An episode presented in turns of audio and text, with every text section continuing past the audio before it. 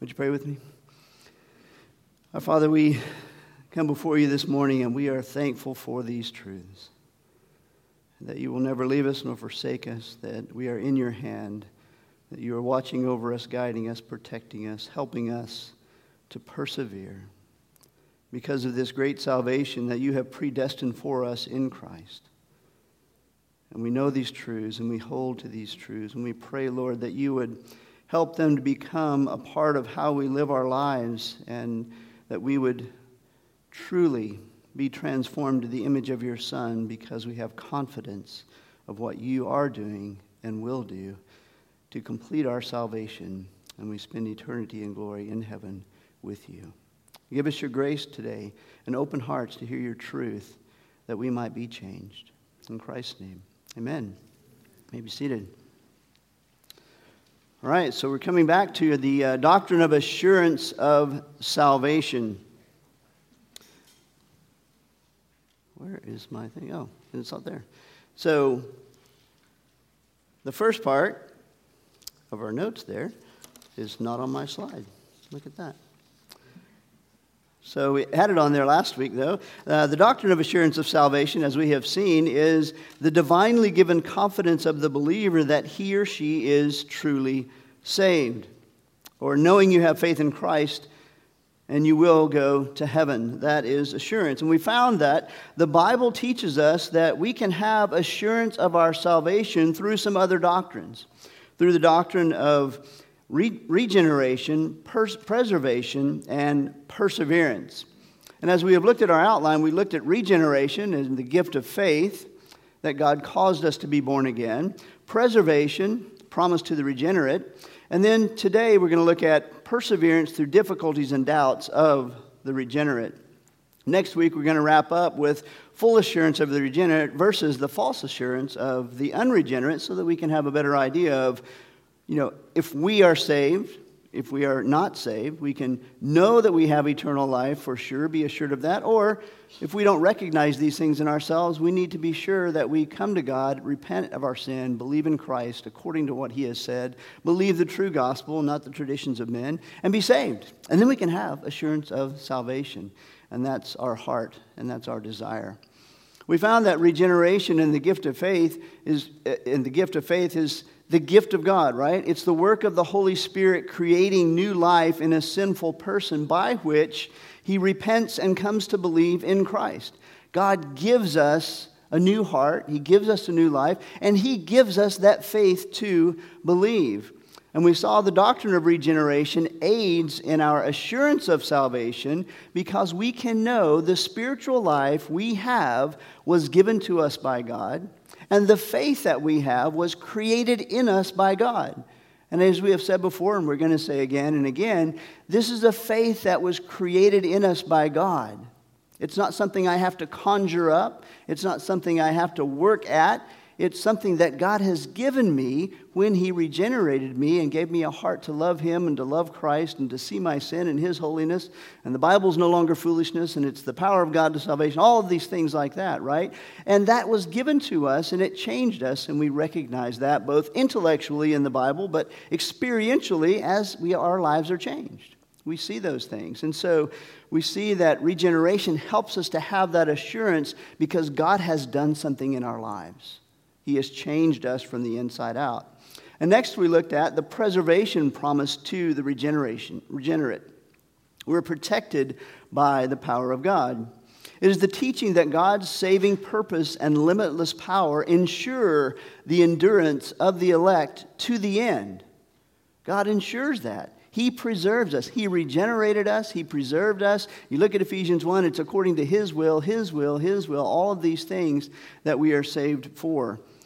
And we found that God's promise of preservation of the, re- of the regenerate reve- was revealed in three ways the power and the purposes of God, right? We looked at the promise of eternal life and how God saves us. And it's not just a quantity of life, not that we're just going to live forever, but it's a quality of life because, as Jesus said in John 17, 3, that This is eternal life, that they may know you and Jesus Christ, whom you have sent. And it's a different life. It's a radically different life that we have now because we want to live for the Lord and glorify Him forever. And so the purposes of God we see in other ways, as we saw last week. Also, we um, see that the preservation of the regenerate revealed in the prayers of Jesus. He is interceding for us and praying to the Father that we would be kept and that we would be one and that we would grow in our sanctification. And Jesus prays according to the will of God all the time. And when you pray according to the will of God, these things are fulfilled. And so we know that Jesus interceding for us and Jesus praying for us assures our salvation and our preservation to the end. And then we saw the presence of the Holy Spirit as well. We have the indwelling Holy Spirit in us. He is working in us, He is encouraging us, He is prompting us by the Word to continue to grow in sanctification, and He lives to glorify Christ. And so we are constantly seeing those things in our life as He draws us back, as He doesn't allow us to go and finally fall away completely. And so we see those things. And so then the doctrine of preservation then aids in our assurance of salvation because we can know the power and purposes of God will never fail. The prayers of Jesus will always be fulfilled. And the Holy Spirit, the presence of the Holy Spirit, will always be there to help us. He is always there to help us. He will always do these things. He will always be there and guiding us, and God's will will be done. And so that gives us assurance assurance that we are saved and we will persevere to the end, and we will have eternity to live in heaven with God forever because there's no condemnation, there's no separation from God anymore in Christ. And so when we believe these things, here is God's work, right? God is the one who regenerates us, and yes, we have to believe, but God was working in us all the time to do that. God is the one who has promised to preserve us to the end. Now, some people would say, see, you can't teach those things about assurance because that will lead to all kinds of things that are easy believism or antinomianism or other things like that, right? Will this lead to that? Passivity in the Christian life or easy believism, just say a prayer about Jesus, or once saved, always saved, no matter how you live your life, or antinomianism, like, ah, oh, we're not under the law anymore, it's all grace. And so then that leads to moral laxity. And so, you know, when, if you're just going to endure to the end and you're just going to be saved, so, you know, why try harder? I'm in. God's will is going to be done. That's the argument that so many have for why we don't teach assurance and why we don't say you're eternally secure because people won't try hard to be a Christian and continue to work at being a Christian, right? And so the church will be, you know, have all kinds of uh, bad uh, reputations and the people in there will just be living like the world, if not worse. So we can't teach that you're going to be saved to the end by God's preservation and by regeneration because it'll end up being a mess. You got to tell them you got to work hard at keeping your salvation. You got to continue. You got to hold fast. You got to do that or you won't endure to the end, just like those passages say, right? Now, as we said, that's, that's not what that's talking about. It's talking about those who aren't regenerate and those who are regenerate to continue on, and it encourages us.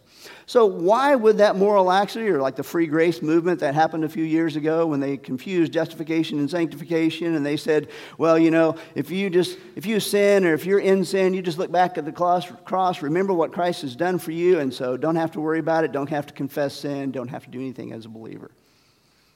And the guy who taught that ended up having an affair with another secretary and losing his ministry. But anyway, that's not the way it works, right? Why wouldn't that work? Why wouldn't people go to that? Why wouldn't the doctrine of regeneration and preservation by God lead us to just laxity and easy believism and ah, we're all under grace, not the law? Why wouldn't that happen? Because of the doctrine of regeneration. When you are saved, you're given a new heart that causes you to want to obey God's commands. You're given a new heart to love Christ and to love His Word. And you have the Holy Spirit in you who is constantly prompting you to continue and to grow in sanctification. And you want to because of your thankfulness for God and your heart that has changed. And you see sin and you regret that and you have sorrow over it, the sorrow that leads to repentance. And you want to please God and you want to be like Christ because God has changed you from the inside out. So it's not going to lead to that, is it? It's going to lead to confidence.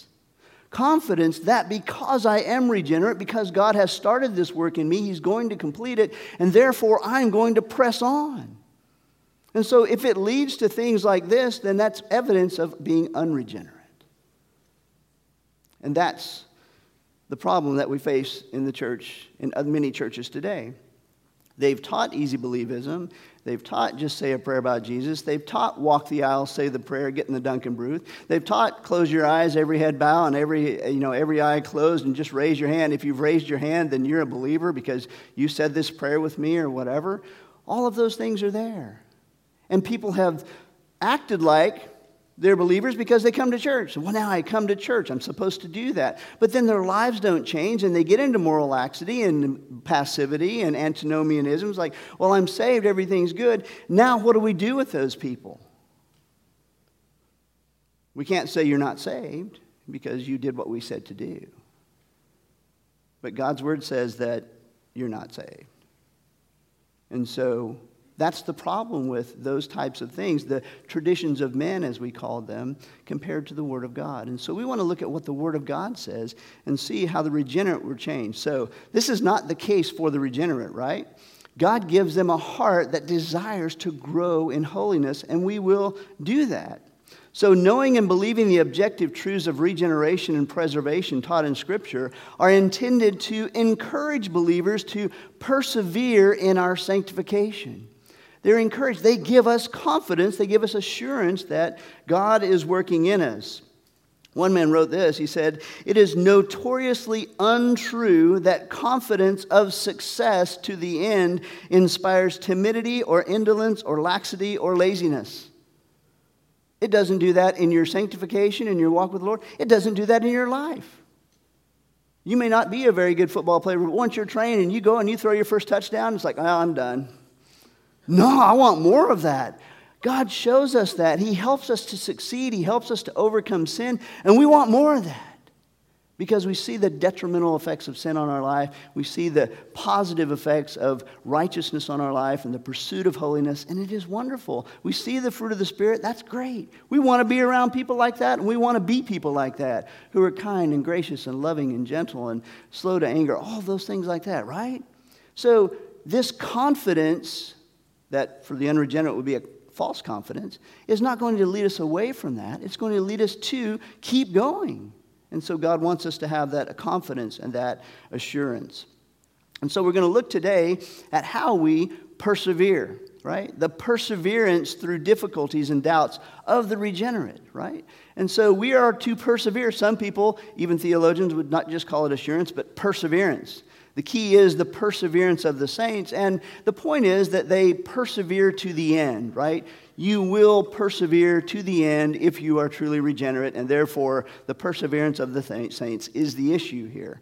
And, and I can understand that, but at the same time, there is something that God is doing, and there is also something that we are doing in the perseverance. And God has intended the perseverance of the saints, the things that we do to persevere through doubts and difficulties, to encourage us and to help us experientially to know that we are saved. Does that make sense? And so it's not just perseverance to the end, might as well be preservation, right? That, oh, we're going to be there. But our part in perseverance is we persevere, right? Through the doubts and through the difficulties in life. So, we're going to look at a few definitions here. And again, we have the English dictionary, and we look at that because this is the English word they have chosen to translate the Greek word into so that we can have a better understanding of our English word, right? It's to persist in a state, enterprise, or undertaking in spite of counter influences, opposition, or discouragement. That's persevering. As we said before, if it's easy and everything's great, you don't have to persevere. It's nice. Perseverance and endurance and steadfastness are those things that come up when it's difficult, when there's discouragement, when there's opposition. Another dictionary says to persist, persist in anything undertaken, to pursue steadily any design or course of course commenced, not to give over to or abandon what is undertaken. So I'm not going to abandon my faith. I'm not going to give up. I'm not going to stop. I'm going to continue. I God has saved me. I've started this path of pursuing Christ likeness to the end and I am not going to stop. I'm not going to abandon that regardless of counter influences, opposition or discouragement, right? And so that's us and how we think those things through and how we think about perseverance as English speaking people. But then the theological dictionary shows us that the teaching of perseverance is the teaching that those who are general believers will endure in faith to the end. And that's important for us to understand too, because genuine believers first, and they endure because difficulties will come in the faith. The faith that God has given us, we keep holding to and we keep living by to the end until Christ returns, right? Or being con- continually drawn back to faith in the midst of doubts and difficulties. That's perseverance. I'm continually drawn back to faith, to this faith that I had that caused me to believe in Christ, to the faith that I have that God's word is true, even in the midst of doubts and difficulties. That's how we persevere. And that gives us assurance as we are persevering. When we're in the midst of difficulties and doubts and troubles and things like that, we look to who God is and we're like, I still believe this. And I'm struggling with this, or I'm struggling with sin, or I don't respond the right way. And man, am I, am I, is it even worth it? Am I doing this? What's going on? Am I saved? And you look to God for help, and you're like, Lord, I need help. I'm like, oh, there's evidence.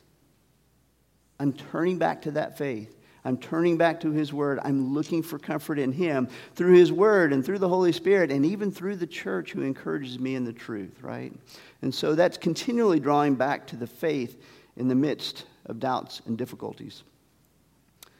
Nice 1828 Webster's dictionary that I have has this in the regular English dictionary continuance in a state of grace to a state of glory. I just like that one. I like to have a dictionary that has a little scripture to go with it. All right. So, definitions perseverance then implies that doubts and difficulties will come into a person's lives that will cause them to have to respond in belief or unbelief to keep trusting God or to stop trusting God. And if you are a believer, if you're regenerate, you will keep trusting God. It is hard. You may be like the man who said, I believe, help my unbelief.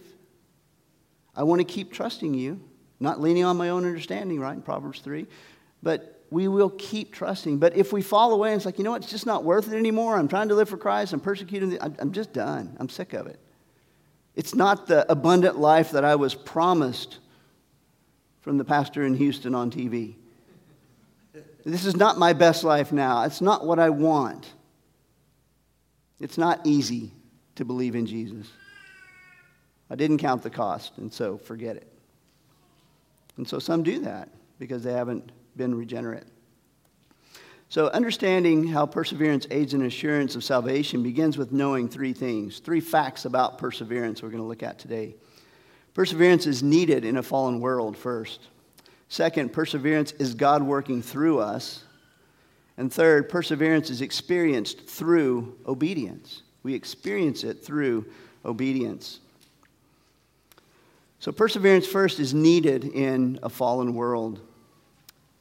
And there are reasons for that. First, because tribulations tempt us to doubt. Tribulations will tempt us to doubt. We know this for experience in our lives, and we see that in the scripture. In James chapter 1 and verse 12, it says, Blessed is the man who perseveres under trial. For once he has been approved, he will receive the crown of life which the Lord has promised to those who love him. And that's in the context there of the first few verses where it says, Consider it all joy when you encounter various trials.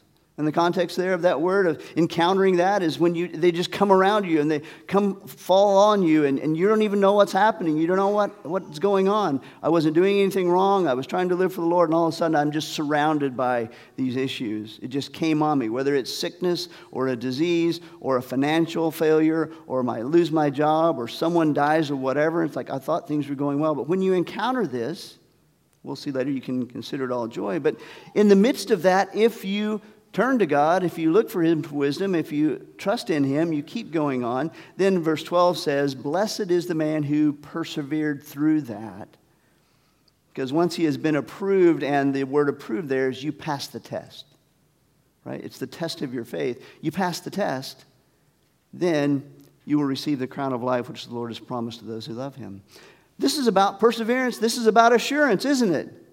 The one who perseveres under trial will receive the crown of life which the Lord has promised to those who love him when you pass the test. Now, it's not saying that if you pass the test, you're in. If you don't pass the test, you're out. It just says that you have the ability to do that and you will go forward, and God, in His goodness, lets you take the test over if you don't pass the first time. I didn't respond rightly this time, and so next time I know what I'm supposed to do, and I'll get to try, try again. I get to take the test over. What a good and gracious God. And by the way, it's an open book test, He has all the answers for you. That's nice. And so God wants us to persevere to the end. God wants us to, to be there, receive the crown of life which the Lord has promised. And because the Lord has promised, you will receive it, right? What a wonderful thing. When we look at some of these texts in light of assurance, it just brings out all of these new things, and that's exciting for me. I hope it is for you. All right, James 1:12 is one. And then James chapter 5 and verse 11, which he speaks about Job. He says, "We count those blessed who endured. You have heard of the endurance of Job and have seen the outcomes of the Lord, outcome of the Lord's dealings, that the Lord is full of compassion and is merciful." Job was one who went through tribulations, right? Tempted to doubt? Probably. He went through those things, but even his wife said to him, Do you still hold to your integrity? Curse God and die. Don't believe in him anymore. Don't trust him anymore. Wow. That's difficult to keep on. Could cause doubts. But he said, I will trust the Lord. The Lord gives and the Lord takes away. Blessed be the name of the Lord he will continue on. I know my Redeemer lives, all those things like that. But he, there's tribulations that we face, even from this wife you gave me, Lord, right? But no, I'm just kidding. This husband you gave me, these people who are pushing me away. I have a wonderful wife, by the way. That's great. So that's not how I think about that. But, but here it is. I mean, we endure to the end in the midst of tribulations that tempt us to doubt. There are all kinds of things in the world that do that. Next, persecutions tempt us to doubt. Not just tribulations, the things that come upon us in our daily life, but actual persecutions for Christ, for our faith. In Matthew 10 22, Jesus says this You will be hated by all because of my name, but it is the one who has endured to the end who will be saved. You're going to be hated by all because of Christ. You're not going to have any friends on Facebook. Nobody's going to like you. And that's tragic, right? For some. But it comes worse than that, right? The persecution, you may lose your job, you may lose your, your family, you may lose everything. As many people around the world are, are today, you may lose your life. There are more and more martyrs every day for the faith of, faith of Christ. And you may be one of those that God chooses to use to show that you endure to the end. And where you're being burned at the stake or being stoned like Stephen, you say, Lord, forgive them because they don't know what they're doing. And you stand firm. But the question is do you think you would do that today? Do you have the security of your salvation and the assurance to persevere in the midst of that? I don't know in myself, but I do know based on God's truth that I would. And I just trust in that. And if He puts me in that situation, I know He'll give me the strength to endure and to persevere. And we talk about the little things in life and stuff like that, but when you're persecuted for Christ and it comes down to you deny Him or you're killed or your children are killed or you're tortured, what are you going to do? It's more than just this nice doctrine that helps us to get through the day. It's about living for Christ and being willing to die for Him. So think about those things. Persecutions tempt us to doubt. And many of these people in the New Testament were facing those very things. So perseverance is needed in this fallen world. You think about uh, Thessalonians, 2 Thessalonians 1 4, Paul writes, Therefore we ourselves speak proudly of you among the churches of God for your perseverance and faith in the midst of all your persecutions and afflictions which you endure. What a great testimony. It shows us that those who endure, those who persevere, and they have that faith, they continue in that faith in the midst of all your persecutions and all of your afflictions. You endured. That's a great testimony. But it shows us that as we live in a fallen world, persecutions will tempt us to doubt. But we hold to that faith and we endure by God's grace, knowing that He will complete what He has started. The next thing there, perseverance is needed in a fallen world because false teachers will tempt us to doubt. You may have experienced this in your life. I've experienced it in my life. There's teaching something and something is just doesn't seem right. Is it me? Is it the Holy Spirit? Am I not spiritual? Am I in sin? Do I not get it? What's going on here? And you begin to question your own salvation. Maybe I'm the one because they're like, oh, no, it's, you're quenching the spirit. You're doing these things. It's like, no, that's not what the Bible says. And, and it's hard. And it can cause you to doubt your own salvation. But you come back to the truth, and God encourages you, and the true uh, believers come and encourage you, and it's amazing to see that. But false teachers can tempt us to doubt. It happened in Jude, right? We hear this every week. To him who is able to keep you from stumbling and keep you, right? It starts out in verse 4, are you talking about what's going on there? For certain persons have crept in unnoticed, those who were long beforehand marked out for this condemnation, ungodly persons who turn the grace of our God into licentiousness and deny our only Lord and Jesus, Lord, Master and Lord Jesus Christ. He says, But you, beloved, building yourselves up on your most holy faith, praying in the Holy Spirit, keep yourselves in the love of God, waiting anxiously for the mercy of our Lord Jesus Christ to eternal life, and have mercy on some who are doubting because of these false teachers. But he reminds them, just like we're being reminded, that God is the one who is keeping you. He called you and He kept you, we saw last time in verse 1 of Jude, and He will keep you to the end. He is able to keep you from stumbling and to hold, keep, hold you, present you holy and blameless before the presence of God. So false teachers can tempt us to doubt as well. And maybe you've been experiencing that in the past, but just go back to the Word. Talk to an elder, talk to someone like, here's where am I at, here's where I'm confused. I don't know what happened. I'm still struggling, even if I left an old church and I've come here, I'm still struggling with these things that cause me to doubt my salvation. It happens all the time. So talk to someone and help them to see what you're struggling with so that you can get rid of those doubts. So perseverance is needed in a fallen world also because our sins tempt us to doubt. Our sins tempt us to doubt. Now, Paul don't believe he doubted his salvation, but he tells us things like this as he walks in the flesh and struggles with that. For what am I, I am doing, I do not understand, for I am not practicing that which I would like to do, but I am doing the very thing I hate. And he says later on, For I know that nothing good dwells in me that is in my flesh, for the willing is present in me, but the doing of the good is not. That can be a lot of our very words. I want to please God. I want to do what He says, but I see the struggle within me. We still have the flesh, the sinful flesh, that wants to do all the sinful things, and yet we have this new nature and we have the Holy Spirit that keeps moving us in the direction of being pleasing to God. But we struggle and we don't do what we want to do. Our want is to please God. Our want is not to be sinfully angry, to not be selfish, to not be unself controlled. All of those things. We want to be pleasing to God, but we struggle. And so our sins can tempt us to doubt, but thankfully, Paul, we don't believe, doubted in that way. He may have doubted too because he is a human, right? Even though he was the apostle and saw Jesus. He comes to the end and says, Who can rescue me from this body of death? Thanks be to God through Jesus Christ who found provided a way for us to be saved, to be redeemed and we will have a new body.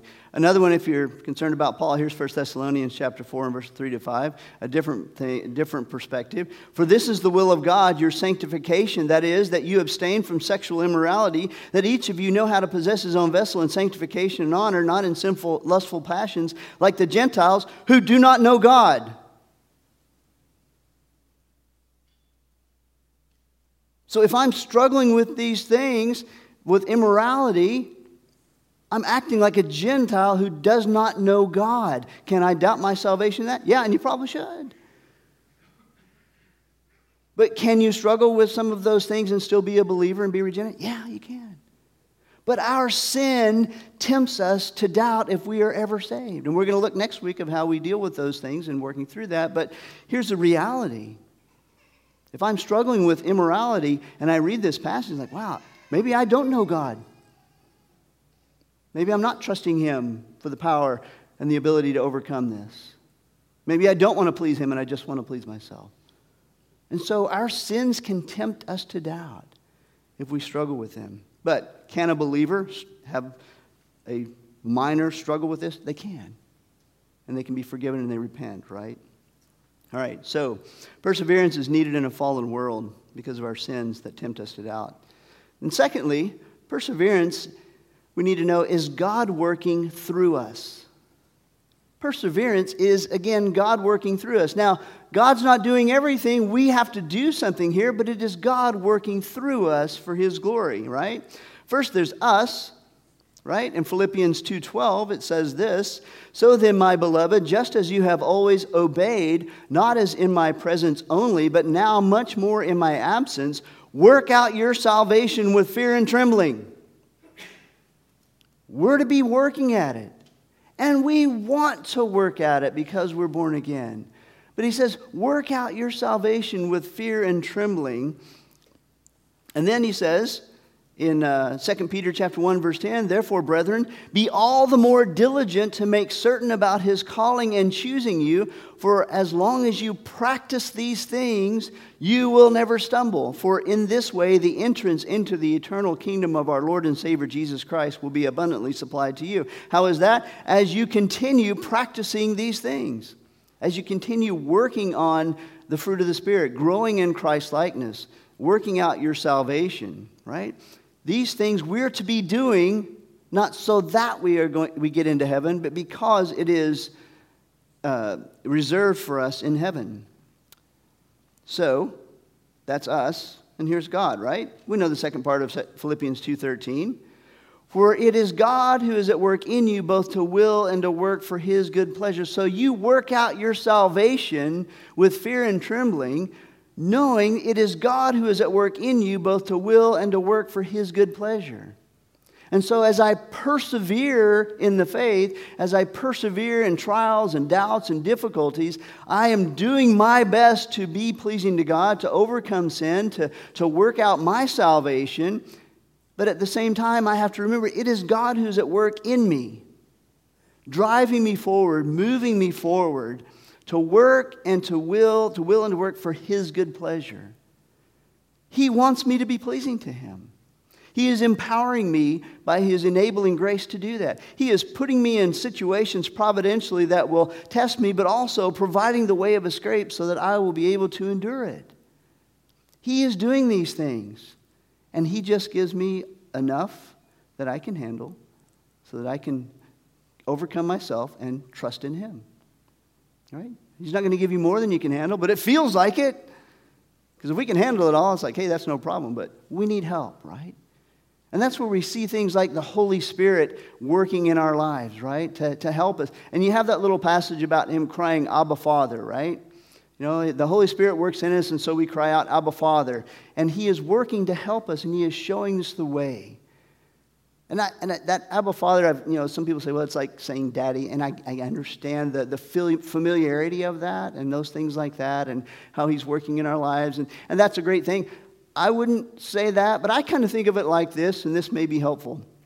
Sometimes my kids work with me and they're doing something and, and they're doing their best over there, and I'm letting them have at it, and they're following the instructions, and they're going along, and, and, and I'm watching, and then they just get to the point, and they're just like, Dad, I need help. I can't do this. And so I go and I look at what's going on and I encourage them in what they did right and I help them and they know that I can help them to succeed. And that's how I see that Abba Father thing. You have God the Father in heaven, the Holy Spirit in us. I'm working along, I'm trying to follow the instructions, I'm doing my best. It's just not working, and I have to turn to the Dad, I need help. And the Holy Spirit prompts that, and He comes and He encourages us. And He helps us to overcome those things. And He is always there. And I know He's watching. but I want to do my best. And so sometimes I just have to say, I need help. Because He is at work in me, both to will and to work for His pleasure. And He has given us the Holy Spirit. And so I know that I can succeed with His help. Philippians 1 6, Paul says, I am confident. I am assured, I am confident of this very thing that he who began a good work in you will perfect it until the day of Christ. That's how he starts out. Before he gets to work out your salvation. God is going to do this. I am confident in God's work in you that he will be, he who began this good work which is evidence in your life will complete it. And so it is us working, but it is also God working through us, helping us to persevere. We will persevere to the end, Paul says. God tells us. But we have to work at it and do our best. And the reason we work at it and do our best because it gives us assurance. It shows us that God is working in us. It shows us that change is happening. And it's like, oh, I have changed. I am growing. I am pursuing holiness. I do see the fruit of Spirit in my life. And we're growing in those ways, right? And so perseverance is God working through us. And then, number three, perseverance is experienced through obedience. It's experienced through obedience. And those different aspects of that, number one, is meditating on God's word. As we do what God has called us to do, as some people call it, practice the spiritual disciplines, we begin to persevere and we begin to experience through obedience our assurance that we are persevering. We are meditating on God's word, like Psalm 1 2 says, but his delight is in the law of the Lord, and his law he meditates day and night. If you delight in the law of the Lord, it's because you've been born again. And then you see the things that he has called you to do, even in Psalm 1, right? Where blessed is a man who does not walk in the path of the wicked or the counsel and all those things like that. But he delights in the law of the Lord and he will be prosperous in all that he does.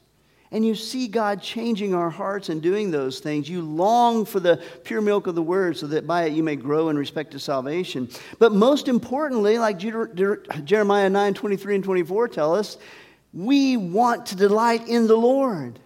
We want to spend time with Him. We want to have that relationship with Him to grow and know more about this one who has saved us and is sanctifying us.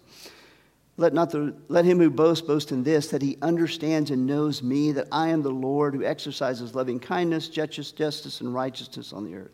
For I delight in these things, declares the Lord.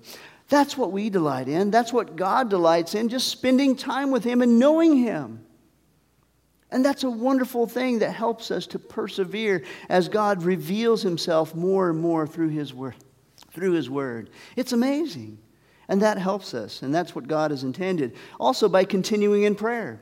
We continue in prayer. Now we struggle sometimes when, with prayer. We some, struggle sometimes with being in the word, but God gives us that grace to keep coming back because we know it is uh, beneficial for us. So Ephesians 6:18 he says with all perseverance with all prayer and petition pray at all times in the spirit and with this in view be on the alert with all perseverance and petition for all the saints. So here he's connecting prayer with perseverance. As we pray, as we persevere, as we bring our petitions before the Lord and pray for others and pray for ourselves, we see God working, and that gives us more confidence in our assurance of salvation. We're persevering to the end. In Philippians chapter 4 and verse 6, now this is one of those famous counseling verses, right? But in this, you see how in, when we are in prayer and when we're turning to God and when we're growing in sanctification through our perseverance, we experience the peace of God. You experience that. He says, Be anxious for nothing. Well, Okay, I'm praying now, right? But in everything, by prayer and supplication with thanksgiving, let your requests be made known to God. And so we're praying about a struggle that we're having in our life. And the peace of God, which surpasses all comprehension, will guard your hearts and your minds in Christ Jesus. So God has said, when I'm anxious, when I'm worried about things, when I'm considering all the what ifs rather than the realities of today, then I can go to Him and I can pray and bring my petitions and be thankful for the good things that He has done in my life, and that His peace, which surpasses all comprehension, guards our hearts and our minds in Christ. He gives us His peace. And you feel peaceful. And it's things like that where it shouldn't be that way. I have all of these problems. I'm in these doubts and I'm in these difficulties, and I shouldn't have any peace. That's why I was anxious. But I go and do what God has said, and all of a sudden, everything's okay. I'm just at peace. My heart rate goes down. I'm trusting in the Lord. God does those things and calls us to do those things so that we can know that we are persevering. We are growing in our sanctification. It's an experiential aspect of our life with Christ. Psalm 5, verse 3 says, In the morning, O Lord, you will hear my voice. In the morning, I will order my prayer to you and eagerly watch. We pray and we see God answer our prayers, and that then gives us assurance as well that God is using us and God is working in our lives, and He gets all the glory. And so that helps us to persevere as well. And then next, we're practicing obedience, right? It's perseverance, it's experience through obedience, but we have to practice obedience. But God talks about that specifically. Like in John 15 10, if you keep my commandments, you will abide in my love, just as I have kept my Father's commandments and abide in his love. These things I have spoken to you, so that my joy may be in you, and that your joy may be full. When I don't want to obey, when it seems hard and difficult and it's not my selfish way of doing things, I don't want to obey. But he says, do it anyway, and I will give you my joy. I will give you my joy. You get to experience some of the joy of God when you obey. And so you're cranky and grumpy and over here and you don't want to do it, and you're like, all right, I'm just going to obey. And so I go and I obey and I do it God's way, and all of a sudden I have this joy that I shouldn't have because I didn't want to do it. Isn't God amazing how He changes us experientially to help us to see that we are persevering in the faith? God is so good to us. And then through confession and repenting of sin, right? Psalm 51, we're not going to read the whole thing, but he says, Be gracious to me, O God, according to your loving kindness, according to the greatness of your compassion, blot out my transgressions. Create in me a clean heart, O God. Renew a steadfast spirit within me. Restore to me the joy of your salvation and sustain me with a willing spirit, right? And then in 1 John chapter 1, in verse 9, he says, If we confess our sins, he is faithful and righteous to forgive us our sins, cleanse us from all unrighteousness. The guilt that we had is no longer there. We have a clear conscience. We've been forgiven. And we have the joy of our original salvation that shows us that we were forgiven. And God gives us, like, oh my goodness, this is wonderful. All of this is the work of God in us through that regeneration, through that preservation, causing us to see that we are persevering to the end and giving us hope and confidence and encouragement. How great that is. I'm just amazed at how God works. The other way is accepting God's discipline, right? We experience preservation, perseverance through obedience by accepting God's discipline when we sin, when we are falling away, when we're not pursuing holiness, which shows us that believers can get in that situation. He says, My son, do not regard lightly the discipline of the discipline of the Lord, nor faint when you are reproved by him. For those whom the Lord loves, he disciplines, and he scourges every son whom he receives. He disciplines us for our good so that we may share in his holiness. And so when God brings something into our lives because of the consequences of our sin, we don't say, Why is this happening? We, Lord, I accept your discipline. I accept your grace in this. I accept that you intended for good. I accept that you want me to be more holy, and I am not being holy in this area. And we can thank Him for taking it away, for changing our hearts, for causing us to live out those consequences. And so we don't want to regard it lightly, and we don't want to faint or fall away or get away from the discipline of God. We want to accept it. Accept it as a good thing from our loving Heavenly Father, just like the Father who disciplines His Son because He loves Him. And we accept that. And we're thankful for that. And what a good thing God does for us if we accept it that way. The next thing we look at is persevering, persevering is experienced through obedience of cultivating spiritual fruit. Right? Cultivating that spiritual fruit.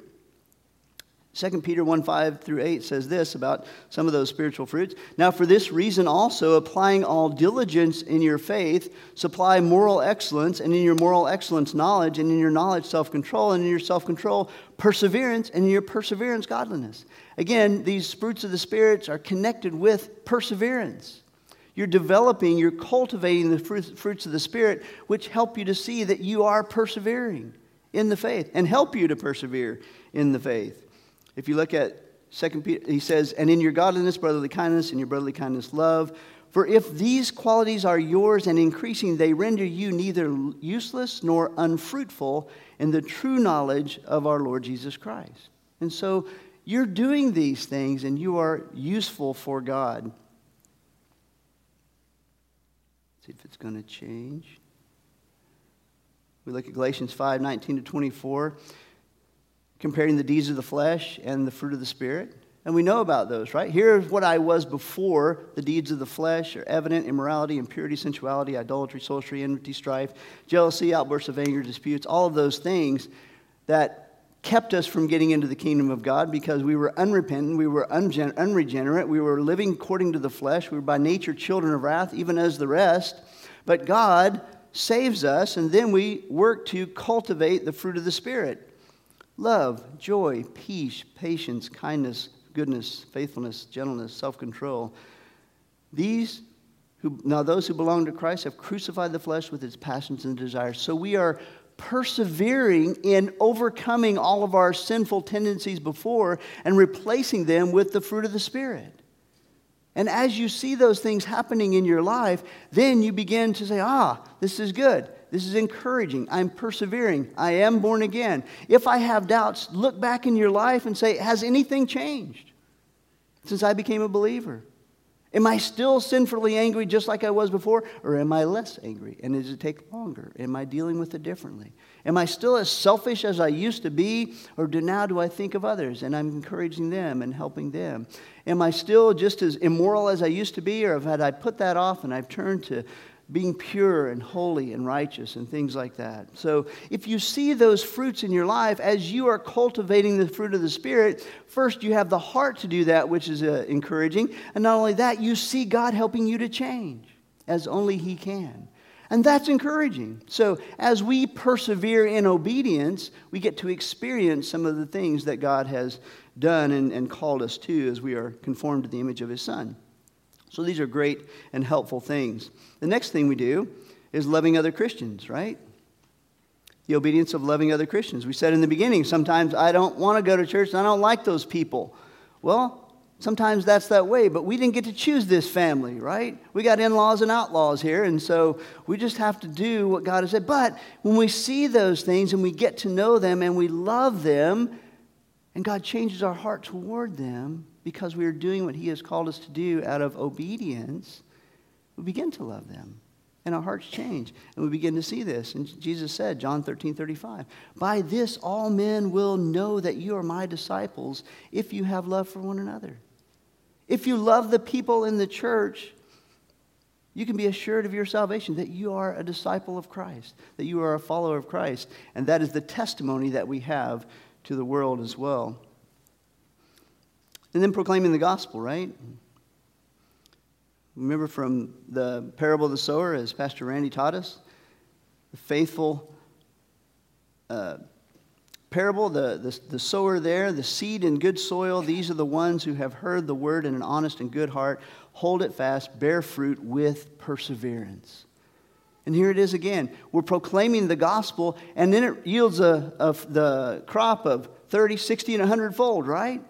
And as he said, there's that present active indicative. It's continuing to do it. You continue to believe, you continue to proclaim, you continue to have faith, and the gospel continues to grow. Even though, as he says with the other seeds, that you know there's not much happening there, the kingdom of God is growing through these faithful people, and you go and share the gospel, and they share the gospel, and it keeps growing and keeps growing and keeps growing and bearing fruit because we are faithful to do that, because that is what God has required us to do in his providential world of, this, of the gospel that they must hear the gospel in order to believe, even though it's the Holy Spirit working in and through that. We must proclaim it.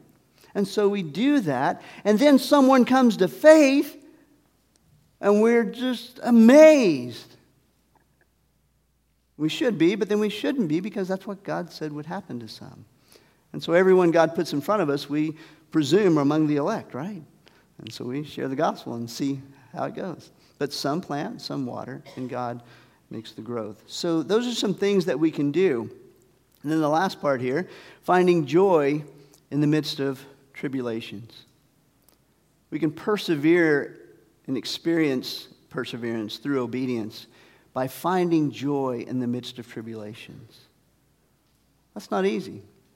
Some people look at James and says, Count it all joy when you fall into various trials. It's like, oh, I'm, I'm still counting. I can't find that number yet. But we can consider it when we look at what it's intended to produce, right? Romans 5 3 says this. Not only this, but we also exult, rejoice in our tribulations, knowing that tribulation brings about perseverance and perseverance, proven character, and proven character, hope. And hope does not disappoint because the love of God has been poured out within our hearts through the Holy Spirit who was given us. There's rejoicing in tribulation in perseverance, all summed up. God's very clear, very nice. But that's how, right? We exult because we know that the tribulation brings about perseverance to the end.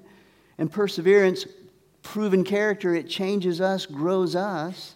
And proven character, hope, because we see God working and changing us, we have the hope of eternal life. And that hope does not disappoint. Because the love of God has been poured out within our hearts through the Holy Spirit who has given us. And whatever God is putting into our life, it's because He loves us. And we know that. And we know it may not be joyful in the midst of it, but we can look forward to what God is doing and find joy, right? We know, Romans says, that all things work together for good to those who call, those who love God and are called according to his purpose, so that because he predestined us to become conformed to the image of his son. And so we look in the tribulation, we think, I know this is going to be for good, but he is conforming me to the image of his son. And that's the joy. I don't know how it's going to work. I'm going to persevere. I'm going to call the church to pray for me. I'm going to work through these things. I'm going to remember the promises of God. I'm going to hold to my assurance, and I'm going to see how it works out. But I don't know. But I have joy knowing that He will work it out for good because I love Him. James 1 2 to 4 Consider it all joy, my brother, when you encounter various trials, trials, knowing that the testing of your faith produces that endurance. And let endurance have its perfect result so that you will be perfect and complete, lacking in nothing. That's his goal, right? And then 1 Peter 3. And we'll just read this as we close. In the context again of tribulation, of perseverance, of questioning their salvation. In the midst of difficult times and false teachers and all the things that there, he starts out, Blessed be the God and Father of our Lord Jesus Christ, who according to his great mercy has caused us to be born again to a living hope through the resurrection of Jesus Christ from the dead to obtain an inheritance which is imperishable and undefiled and will not fade away, reserved in heaven for you who are protected by the power of God through faith, for a salvation ready to be revealed in the last time. In this you greatly rejoice, even though now, for a little while, if necessary, you have been distressed by various trials, so that the proof of your faith, being more precious than gold which is perishable, even though tested by fire, may be found to result in praise and glory and honor at the revelation of Jesus Christ. You have regeneration, you have preservation, you have perseverance, you have glorification because you're going to see Christ. And though you have not seen him, you love him. And though you do not see him now, but believe in him, you greatly rejoice with joy inexpressible and full of glory, obtaining as the outcome of your faith the salvation of your soul. What a blessing. And so, in conclusion, the doctrine of persever- persever- perseverance then aids in our assurance of salvation because we can know perseverance is needed in a fallen world. Perseverance is God working through us, and perseverance is experienced through obedience. Let's pray. Oh Lord, you have given us such good news. May we carry this in our heart and cherish it. May we preach the gospel to ourselves each day, reminding us of what you have done, are doing, and will do in us and through us for your glory, for Christ's sake, who made it all possible, in whose name we rejoice and pray. Amen.